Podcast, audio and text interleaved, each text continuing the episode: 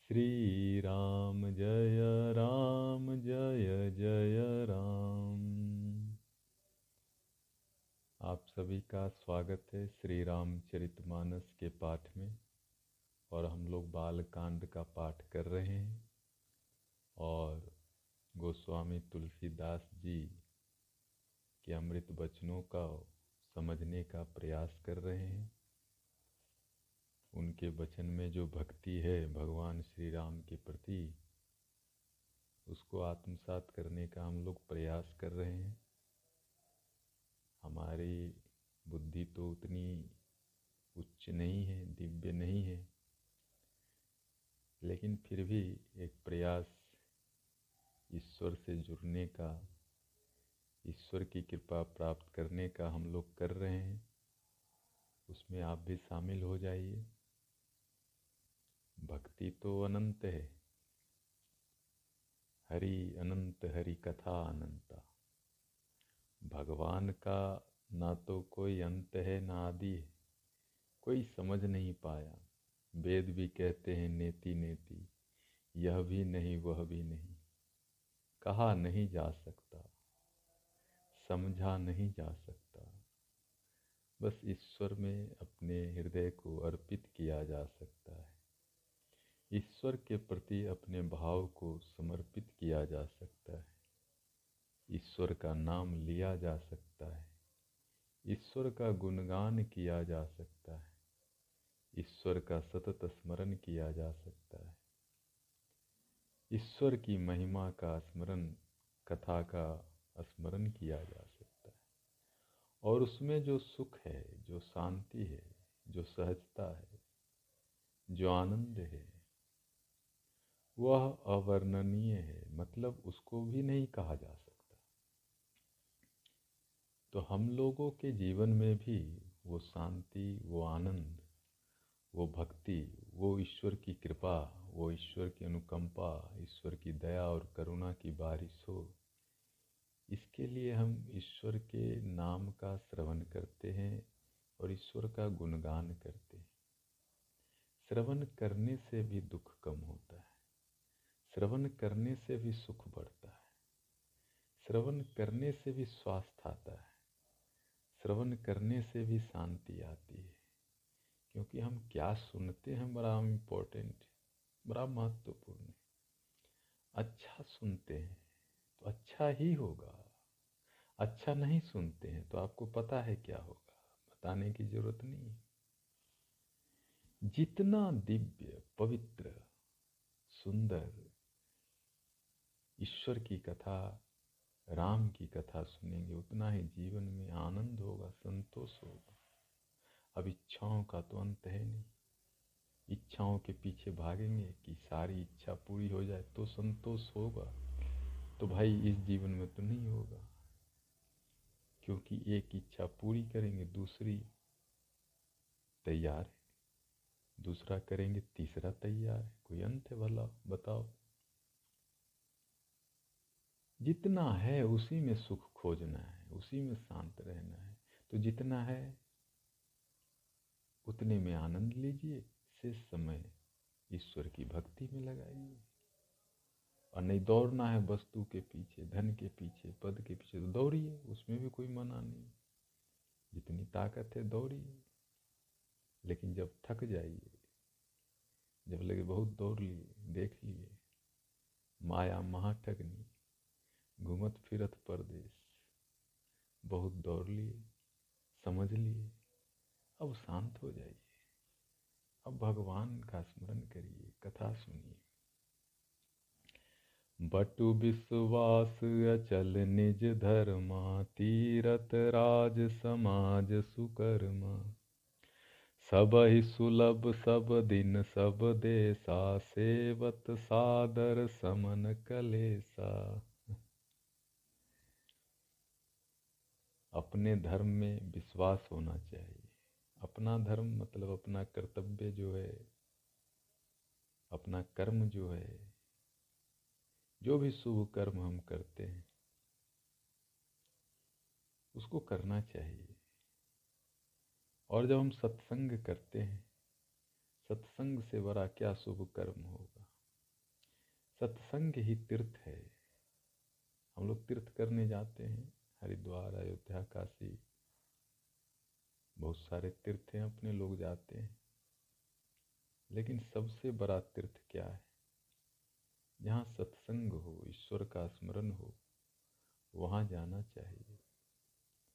सत्संग में जाने से सब तीर्थ हो जाते हैं। ईश्वर कथा में रस लेने से सारे तीर्थ हो जाते हैं। अब कहीं जाने की ज़रूरत नहीं सबसे बड़ा धर्म है। कोई और धर्म करने की ज़रूरत नहीं और कोई शुभ कर्म और पुण्य करने की ज़रूरत नहीं है, यदि आपका मन सत्संग में लग गया। यदि आप ईश्वर कथा में रम गए, यदि आप संत समाज में सम्मिलित हो गए तो सारा तीर्थ, सारा धर्म, सारा पुण्य हो गया। अब सहज समाधि। अब तो बस सुनते रहिए। और समाधि मिल ही गई समझो। भक्त तो बस हरि कथा करते करते ही ईश्वर में लय हो जाता है। और सारे कष्ट ही मिट जाते हैं, कोई कष्ट बचता ही नहीं है। आप ही नहीं बचेंगे। आप इतने ईश्वर में लीन हो जाएँगे, कौन कष्ट को याद करता आप कष्ट को याद करते हैं, तब तो कष्ट बढ़ता जाता है। और ईश्वर को याद करेंगे तो ईश्वर बढ़ता जाएगा। हमारी तो आदत है, छोटा भी दुख हो तो उसी को रटते रहो, रटते भी रहो और सुनाते भी रहो। भाई, ये मल्टीप्लाई हो जाता है। दो दूनी चार हो जाता है। एक तो कष्ट आप खुद सोचते रहते, फिर लोगों को बताते भी रहते मल्टीप्लाई भी करते रहते। तो जो मल्टीप्लाई करते हैं, वही होता है। क्लेश को नष्ट करना है, दुख को नष्ट करना है मल्टीप्लाई नहीं करना है। हरि कथा, ईश्वर का स्मरण, परमात्मा का स्मरण, भगवान का स्मरण, उसको मल्टीप्लाई करिए, उस पर चिंतन करिए और वही सबको बताइए। यही तो सत्संग है। सेवन करिए ईश्वर के नाम का, भगवान के नाम का। कहाँ फंसे पड़े? उल्टे पुल्टे कुछ भी बोलते रहते हैं हम लोग, कुछ भी सुनते रहते हैं। और कहते हैं कि सब ठीक हो जा जाए कैसे ठीक हो जाएगा? हम क्या बोल रहे हैं वो तो समझिए, क्या सोच रहे हैं वो तो समझिए। सोच कुछ और रहे, बोल कुछ और रहे, कर कुछ और रहे। और भगवान को बोल रहे, भगवान, सब ठीक कर दो। हम उल्टा करेंगे, तुम ठीक कर दो। हम उल्टा बोलेंगे, तुम ठीक कर दो। हम उल्टा सोचेंगे, तुम ठीक कर दो। अरे भाई, जो अपने हाथ में खुद ही ठीक कर लो। तो अपने हाथ में इतना तो है कि सत्संग कर लें हम, थोड़ा हरी कथा कर लें, कीर्तन कर लें, रामायण पढ़ लें। इतना तो अपने हाथ में है। इतना भी कर लिए तो सब हो गया। यही तो तुलसीदास जी बता रहे कि सत्संग कर लिए हरी कथा कर लिए तो सारा तीर्थ हो गया, पुण्य हो गया। और सब आपको सहज ही मिल जाता है और सारे क्लेश मिट जाते हैं। अब इससे अच्छा क्या उपाय चाहिए? सारे क्लेश, बोल रहे सब क्लेश नष्ट हो जाते हैं। सेवत सादर समन कलेसा सबही सुलभ, सब दिन सब देसा, सब दिन यह सुलभ है, सबको सुलभ है। यह तीर्थ ऐसा है। सुलभ भी है, सहज भी है, दुख भी मिटते हैं। अब देखिए, दुख तो सबको है और अलग अलग विधि से लोग मिटा रहे हैं। कोई डॉक्टर के यहाँ जा रहा है, कोई नहीं जा रहा है कोई कुछ कर रहा है, कोई सबको कुछ न कुछ है परेशानी और सब अलग अलग उपाय से मिटाने का प्रयास करे। कोई होम्योपैथी, कोई आयुर्वेदिक, कोई एलोपैथी, कोई कुछ कोई कुछ। आपको तो पता है बहुत सारा चीज़ चला हुआ है आजकल। लेकिन सबसे बड़ा जो है, हमारे स्वामी शिवानंद जी कहते नामोपैथी। ये इससे बड़ा कोई पैथी नहीं। भगवान का नाम लीजिए। ये तत्काल फल देगा। नाम लेंगे आपको कोई कष्ट होगा ही नहीं। नाम नहीं लेंगे भगवान का तो कोई कष्ट मिटाने वाला भी नहीं है। आप घूम लीजिए, सब कर लीजिए। आजकल तो इतना रोग निकल गया भाई। इतना दवाई है घर घर में दवाई है घर घर एक छोटा हॉस्पिटल, मेडिकल स्टोर बना हुआ है। हर घर एक छोटा मिनी मेडिकल स्टोर है। भाई, हर घर में एक छोटा मिनी मेडिकल स्टोर कैसे हो गया? हर घर में दस बीस पत्ता दवाई कैसे पहुँच गया भाई? हर घर में बीमारी कैसे पहुँच गया भाई? हर घर में कलह, अशांति, झगड़ा कैसे पहुँच गया भाई? मतलब तो भाई यही है कि भगवान का स्मरण नहीं हो पा रहा। I am busy for nothing मैं व्यस्त हूँ। मैं इतना व्यस्त हूँ कि भगवान का नाम नहीं ले सकता। भाई आप कहाँ व्यस्त हैं? और किस लिए व्यस्त हैं? और उससे आपको क्या मिल रहा है? तनाव मिल रहा है। बहुत अच्छा। बीमारियाँ भी मिल रही बहुत अच्छा। नींद भी गायब हो गई बहुत अच्छा। मोटापा भी बढ़ गया बहुत अच्छा। हाई ब्लड प्रेशर भी हो गया बहुत अच्छा। डायबिटीज़ भी हो गया बहुत अच्छा। तो भाई, जो आप बिज़ी हैं और आप सब बिज़ी हैं, हमको पता चला है। तो इसलिए बिज़ी हैं कि दुख बढ़ाते जाइए जीवन में। स्वयं के जीवन में भी और दूसरे के जीवन में। क्योंकि आप परेशान रहेंगे तो आपके आसपास के लोग भी तो परेशान रहेंगे। नहीं रहेंगे क्या? अरे भाई, हम परेशान हो जाएँ तो हमारे आसपास जो लोग हैं, वो क्या खुश रहेंगे? तो ये चीज़ समझने का है, आखिर दुख बढ़ क्यों रहा है? वही, सब ही सुलभ, सब दिन, सब देसा सेवत, सादर, समन कलेसा अरे सब कष्टों को तो सत्संग से मिटाया जा सकता है।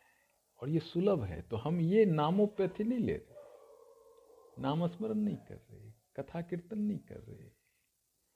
हम तो हर बात पे भाई एक दवाई दे दो।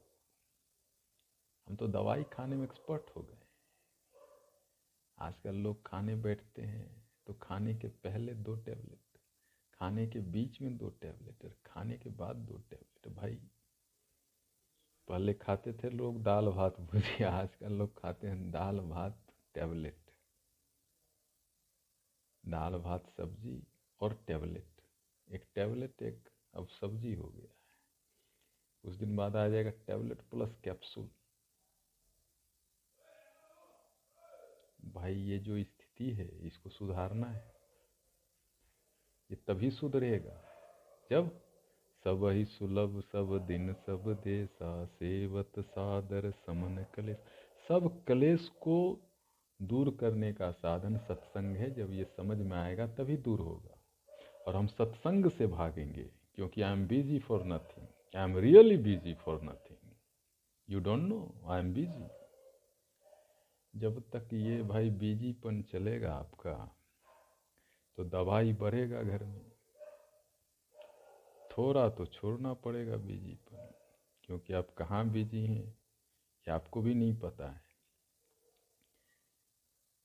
तो व्यस्तता ठीक है, धन हो, पद हो, परिवार हो, समाज हो बिज़नेस हो, दुकान, ठीक है, इनकार नहीं है, रहिए व्यस्त।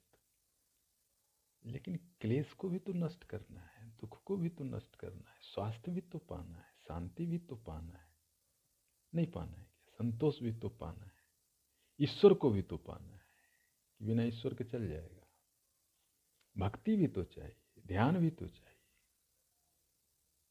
नहीं चाहिए क्या? ये कहाँ से आएगा? सत्संग।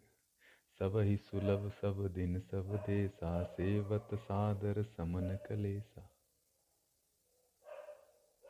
इसको याद रखने की ज़रूरत है, कि तीर्थ जो है वो सत्संग में है, पुण्य जो है सत्संग में है। और ये सहज है, इसमें ज़्यादा नमक फिटकरी लगाने की ज़रूरत नहीं है, उपलब्ध है। बहुत संत हैं, बहुत सत्संग होता है, हमारे देश में तो बहुत होता है। बहुत मंदिर हैं, आश्रम हैं। अरे कुछ नहीं तो खुद घर में बैठ के पाठ कर लीजिए रामचरित मानस का। खुद ही सत्संग कर लीजिए।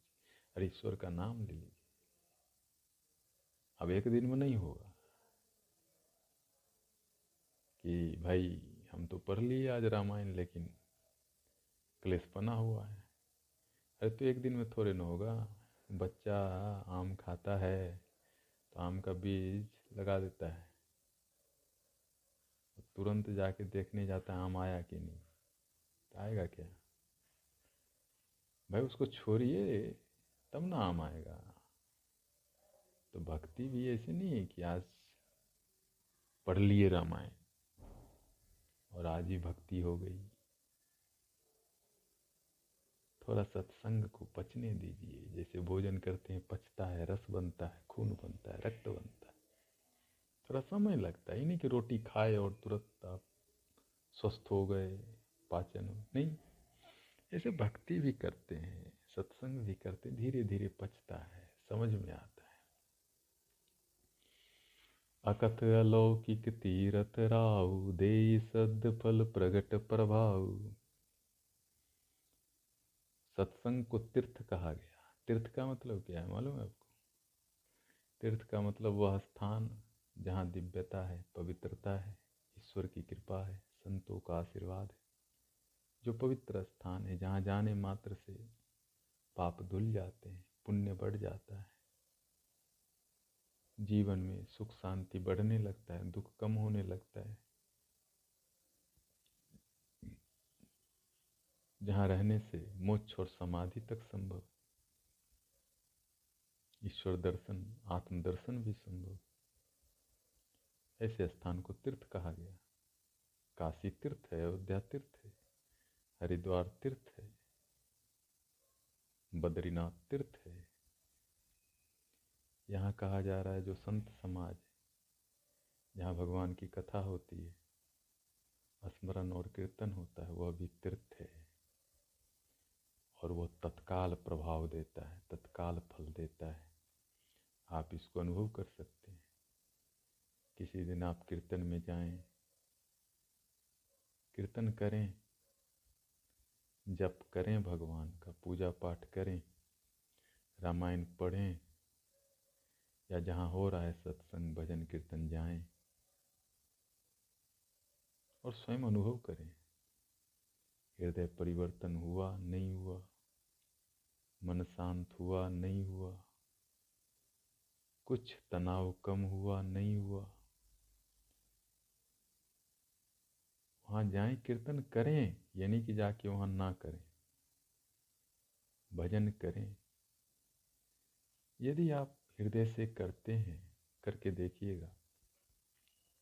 निश्चित रूप से आपको शांति मिलती है, आनंद मिलता है, संतोष मिलता है। तो इसीलिए प्रयास पूर्वक आलस त्याग के, देखो अच्छा काम आप करेंगे ना तो उसमें आलस ज़रूर आएगा। सुबह उठना हो, ध्यान करना हो, ज़रूर आलस आएगा तो क्या करना है? आलस को छोड़ना और प्रयास करना है। अच्छे काम में आपको प्रयास करना पड़ेगा शुरुआत में। मन को आदत हो गया है। अच्छा काम टाल मटोल। अच्छा काम कुछ कल करेंगे। कल आएगा, कल करेंगे, परसों करेंगे। क्या पड़ा है? बरसों जीवन है। कर लेंगे। ध्यान करना हो तो कल करेंगे। टीवी देखना हो तो आज देख लेंगे। प्रार्थना करना हो तो कल करेंगे, अखबार पढ़ना हो तो अभी पढ़ लेंगे। मंत्र पढ़ना हो तो कल करेंगे। और किसी से गप करना हो, अभी कर लेंगे। मंदिर जाना हो, कल चले जाएँगे। सिनेमा देखना हो, अभी चलते हैं। कोई दान पुण्य का काम हो, पैसा नहीं है और कहीं हॉलीडे पे जाना है। अभी चलते हैं। किसी गरीब की मदद करना हो, सोचेंगे, कल कर लेंगे। और कोई पार्टी करना हो, अभी कर लेते हैं। इसको बदलना होगा भाई। यदि जिनको भक्ति करना है, भगवान की कृपा चाहिए, जिनको नहीं चाहिए, ठीक है। वो, उनसे तो कोई बात नहीं है। लेकिन भक्ति चाहिए, ध्यान चाहिए, प्रार्थना चाहिए, आत्मदर्शन चाहिए, ईश्वर दर्शन चाहिए, ऐसा कुछ भी चाहिए या इच्छा है तो आलस को त्यागना होगा भक्ति वो कैसे होगा? प्रयास से होगा, अभ्यास से होगा, एक दिन में नहीं होगा। रोज अपने आप को थोड़ा ठेलना होगा कि भाई उठो, हो गया चार बज गया, उठो। उठो, आज भजन करेंगे, आज कीर्तन करेंगे, आज जप करेंगे, आज पूजा करेंगे।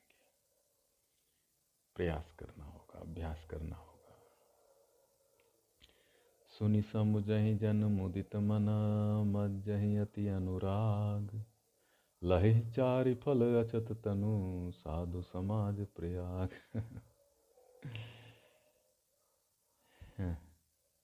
जो भी व्यक्ति, जो भी प्राणी, जो भी मनुष्य, जो भी मानव सत्संग करते हैं, संतों के साथ। संत समाज में आते जाते हैं। वास्तव में कहा गया वो तीर्थ ही करते हैं। तीर्थ ही है वो। और यहाँ कहा गया प्रसन्न मन से सुनना और समझना। क्या है कि मन का आदत है उदास रहना, दुखी रहना, चिंतित रहना, एक आदत है। मन को आदत लगाइए प्रसन्न रहने का, हर बात में प्रसन्न रहने का, ये आदत है। आप रह सकते हैं प्रसन्न। कोई बहुत बड़ा पहाड़ नहीं टूट रहा आपके ऊपर। छोटी मोटी समस्याएँ सबको हैं। वो जीवन का स्वभाव है। जैसे श्वास आती है, जाती है, जीवन का स्वभाव है। आप कुछ कर नहीं सकते। वो जीवन का एक अंग है। ऐसे ही जीवन में थोड़ी चिंताएँ, थोड़ी दुख, कष्ट आते हैं, जाते हैं। कभी थोड़े, कभी ज़्यादा। और ऐसा कोई नहीं कर सकता कि सुख नहीं आता, सुख भी आता है। तो सत्संग में जब जाते हैं तो यहाँ कहा जा रहा है, प्रसन्न मन से, मुदित मन मज्जही अति अनुराग, मुदित मन, मुदिता, मुदित मन प्रसन्न रहना। भगवान की कथा हो रही है, सत्संग हो रहा है, उदास मत हो जाना, चिंतित अरे हम हर जगह चिंता ही करने लगते हैं। बड़े हम लोग वैज्ञानिक हो गए हैं। आजकल हर एक व्यक्ति वैज्ञानिक है। हर बात में चिंता। आलू का दाम बढ़ गया है। टमाटर फिर महँगा हो गया है। टमाटर लाल था, पीला हो गया है। अखबार भी महँगा हो गया और मूंग दाल तो आसमान छू रहा है। ठीक है भाई, मालूम है, महँगाई बढ़ गया ठीक है, चिंता कर लो। अब इस चिंता को 24 घंटे मत करो। पाँच मिनट कर लो, ठीक है, समझ गए, चर्चा कर लो। अब इसको लेके सत्संग में नहीं पहुँच जाना है कि सत्संग में भी अब आलू, क्या भाव है, बस बता दो। चावल का क्या भाव नहीं भाई। सत्संग में प्रसन्न मन से भगवान की कथा सुनो भाई। मन को पुलकित रखिए। प्रफुल्लित रखिए। हृदय को खोलिए, मन को खोलिए, तब तो सत्संग का लाभ होगा। अब वहाँ भी गए, बाज़ार लेके गए। ये ऐसा चल रहा है, वो ऐसा चल रहा है। फलना व्यक्ति ऐसा है, चिलना व्यक्ति ऐसा है। अब वहाँ भी आप वही शुरू कर दिया अखबार की बातें। पहले पेज पे क्या पढ़े, वो पहले आदमी को सुना दिया। दूसरे पेज पे क्या पढ़े, वो दूसरे को सुना दिए। दूसरा भाग भागा तो तीसरे पेज पे क्या पढ़े वो तीसरे को सुना रहे अब तीसरा भी लगा हुआ है कि चौथे पेज पे वो क्या पढ़ के आया वो आपको सुना दे। भाई हो गया सत्संग, आप तो क्या सत्संग करिएगा? आप ही सत्संग हो गए। तो सुनी समु जही जन मुदित मना, मत जही अति अनुराग। आप सत्संग में जाइए, प्रसन्न मन से वहाँ कथा सुनिए, वहाँ आप कथा मत करने लगिए आप सत्संग के लिए जाइए।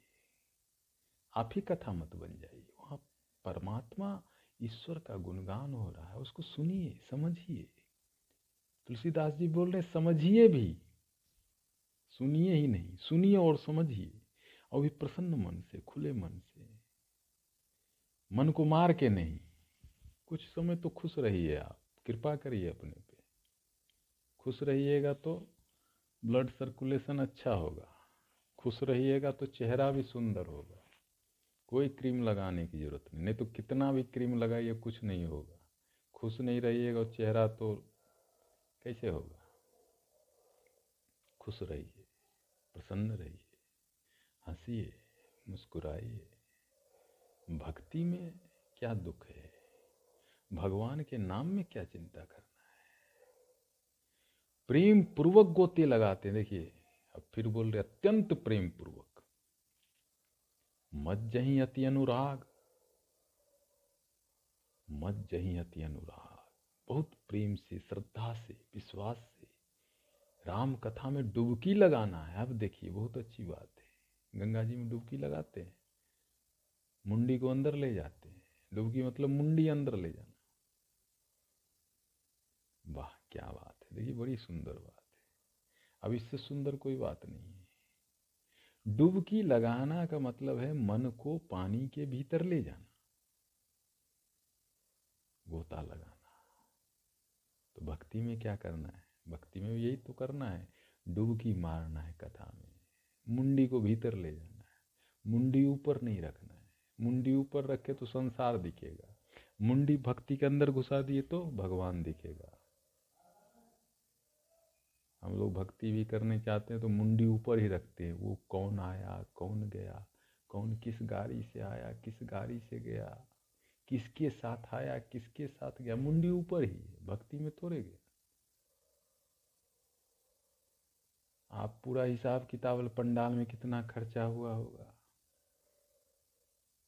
है नहीं? पता नहीं क्या क्या लोग हिसाब करते रहते, कथा में भी। भाई, मुंडी भीतर घुसाइए आप भक्ति में। मुंडी को ऊपर मत रखिए। संसार ही मत देखते रहिए। जब सत्संग में गए हैं तो यहाँ बोल रहा है, क्या मज्ज ही अति अनुराग। डुबकी मारिए गोता मारिए प्रेम पूर्वक मतलब मन को भक्ति में ले जाइए। सत्संग में भी पहुँच के संसार का हिसाब किताब मत करते रहिए। सत्संग से जब निकल जाए, कर लीजिए। मैं तो कहूँगा तब भी मत करिए। भगवान में ही रहिए। भगवान में रहे तो मुझ ना रहे तो पता ही है क्या होगा और क्या हो रहा है पता ही है तुलसीदास जी कहते हैं, यदि आप प्रेम पूर्वक भक्ति में गोता लगा देते हैं तो चारों फल मानव जीवन के जो फल हैं, अर्थ, काम, धर्म, मोक्ष सहज ही आपको मिल जाते हैं। बाप रे, देखिए, भक्ति का क्या महिमा, तुलसीदास जी बोलते हैं। अर्थ, काम, धर्म, मोक्ष, ये पुरुषार्थ कहे गए। पुरुषार्थ मतलब हमारे जीवन के उद्देश्य हैं। ये चारों पाके ही कोई व्यक्ति सुखी हो सकता है। चारों में से एक भी कम है, वो व्यक्ति सुखी नहीं हो सकता। शांत नहीं हो सकता।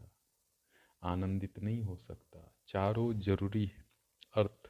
अर्थ मतलब वह साधन जिससे आपको रोटी, कपड़ा और मकान सहज उपलब्ध हो जाए। हर एक व्यक्ति को पर्याप्त में ज़रूरत की सामग्री उपलब्ध होनी चाहिए, तभी वो सुखी रह सकता है।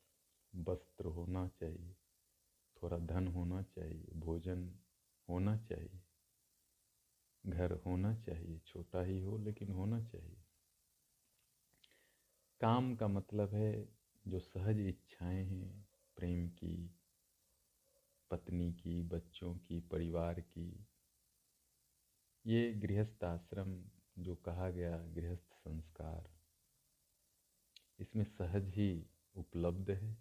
मतलब व्यक्ति को 25 वर्ष में विवाह कर लेना चाहिए और गृहस्थ आश्रम का पालन 50 साल तक करना चाहिए, जो अपने आश्रम पद्धति में बताया गया है गृहस्थ आश्रम का यदि पालन करते हैं तो काम की जो इच्छा है सहज ही पूर्ण हो जाती है। धर्म धर्म मतलब जो भी हमारा कर्तव्य है, हमारे शरीर के प्रति, समाज के प्रति, परिवार के प्रति, राष्ट्र के प्रति, धर्म के प्रति, ईश्वर के प्रति, देवा, देवता के प्रति, ऋषि मुनि के प्रति, शास्त्र के प्रति, वो करना चाहिए। मोक्ष मतलब वह प्रयास जिससे हमारी आत्मा को मुक्ति मिले। तो ये चारों जो पुरुषार्थ हैं, ये शरीर में रहते ही पूर्ण हो जाते हैं जो व्यक्ति प्रसन्न मन से सत्संग करते हैं, भक्ति में मन को लगाते हैं। तो आज इतना ही करते हैं, फिर हम लोग और सत्संग करेंगे। और हम लोग तुलसीदास जी के अमृत वचनों को प्रसन्न मन से समझने, सुनने और आत्मसात करने का प्रयास करेंगे, ताकि हमारे और आपके सबके जीवन में कल्याण हो, मंगल हो, ईश्वर की कृपा हो, ईश्वर का सानिध्य हो और सहज ही हम लोग जीवन के सारे संतोष, आनंद, शांति, स्वास्थ्य को प्राप्त कर सकें ईश्वर कृपा से। और शरीर में रहते ही धर्म, अर्थ, काम, मोक्ष का स्वाद ले सकें। और इसके लिए ईश्वर की कृपा बहुत आवश्यक है और इसके लिए ईश्वर का श्रवण, मनन, चिंतन करना भी ज़रूरी है। तो जब भी समय मिले, भगवान का नाम लीजिए। उससे ज़्यादा कल्याणकारी कुछ भी नहीं है। हरिओम हरिओम हरिओम